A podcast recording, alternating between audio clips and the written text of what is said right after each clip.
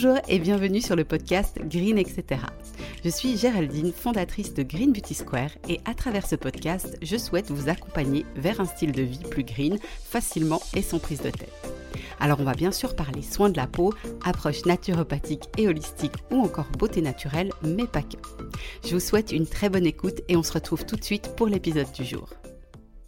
Bonjour à tous, j'espère que vous allez bien. Je suis ravie de vous retrouver pour ce nouvel épisode dans lequel on va parler d'un oligo-élément essentiel pour la santé de la peau, à savoir le zinc.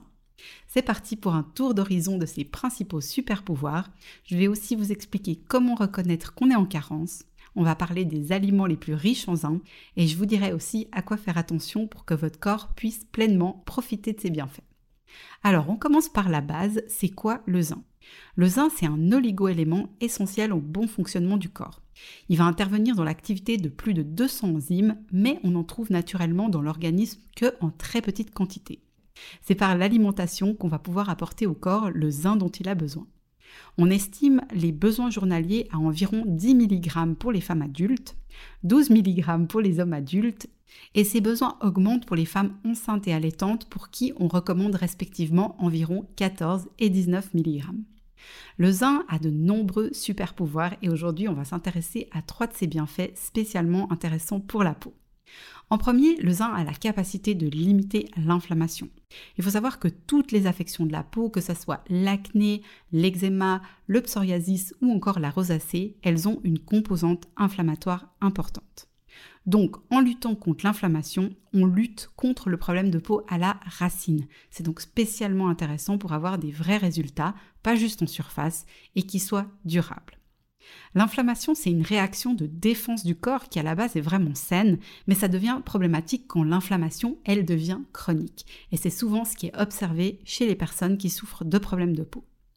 Cette inflammation, elle peut être nourrie par l'ensemble du mode de vie. L'alimentation, bien sûr, qui peut être pro ou anti-inflammatoire, mais aussi les émotions négatives qui perdurent dans le temps, comme par exemple le stress, ou encore les agressions extérieures, comme la pollution ou les rayons UV, et pour finir, l'utilisation de cosmétiques chimiques et irritants qui peuvent favoriser l'inflammation de la peau. Bref, vous l'aurez compris, on peut provoquer un état inflammatoire, ce qui aura pour impact d'entretenir, voire d'aggraver un problème de peau sans qu'on en ait conscience, simplement en vivant naturellement, entre guillemets. Consommer une quantité de zinc correspondant à ses besoins journaliers, ça permet donc de lutter efficacement contre l'inflammation en complément d'un mode de vie aussi anti-inflammatoire que possible. Si le seul effort qu'on fait, c'est de consommer des aliments riches en zinc, mais que le reste du mode de vie est hyper pro-inflammatoire, ce sera clairement pas la recette magique. Comme toujours, tout est très lié dans le corps, vous savez, je répète ça très souvent, et donc plus que jamais, c'est vraiment l'approche holistique, donc améliorer petit à petit votre hygiène de vie dans son ensemble, qui donnera les meilleurs résultats et les plus durables.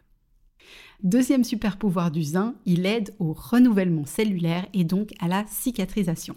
C'est donc particulièrement intéressant pour les affections cutanées qui laissent souvent des vilaines marques et qui vont mettre très très très longtemps à disparaître.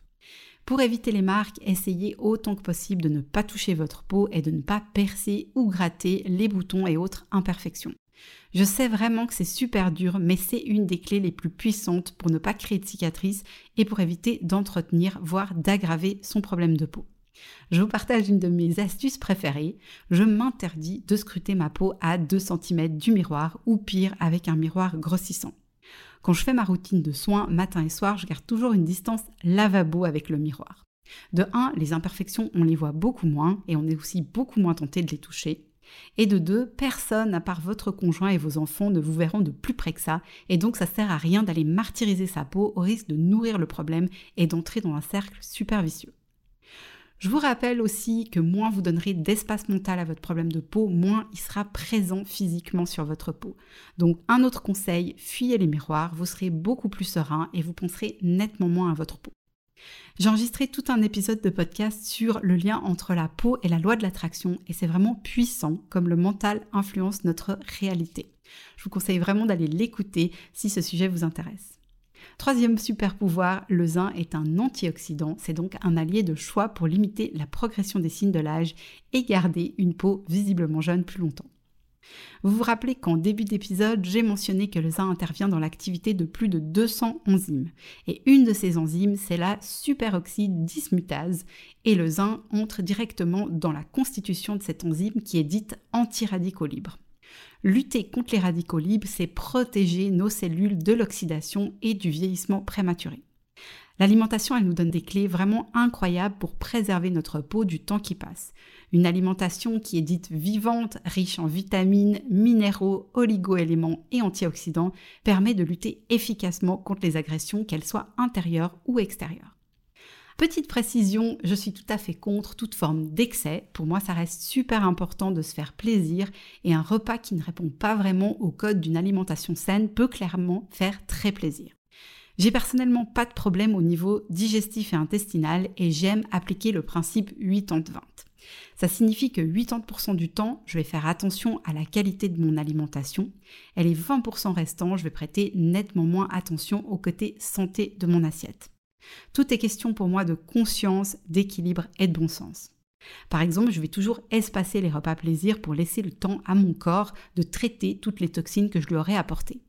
C'est un fonctionnement qui personnellement me convient super bien, un peu comme si j'avais un deal avec mon corps qui me laisse passer ces quelques écarts sans problème, étant donné que la majeure partie du temps, je lui apporte des nutriments dont il a vraiment besoin pour fonctionner à son plein potentiel.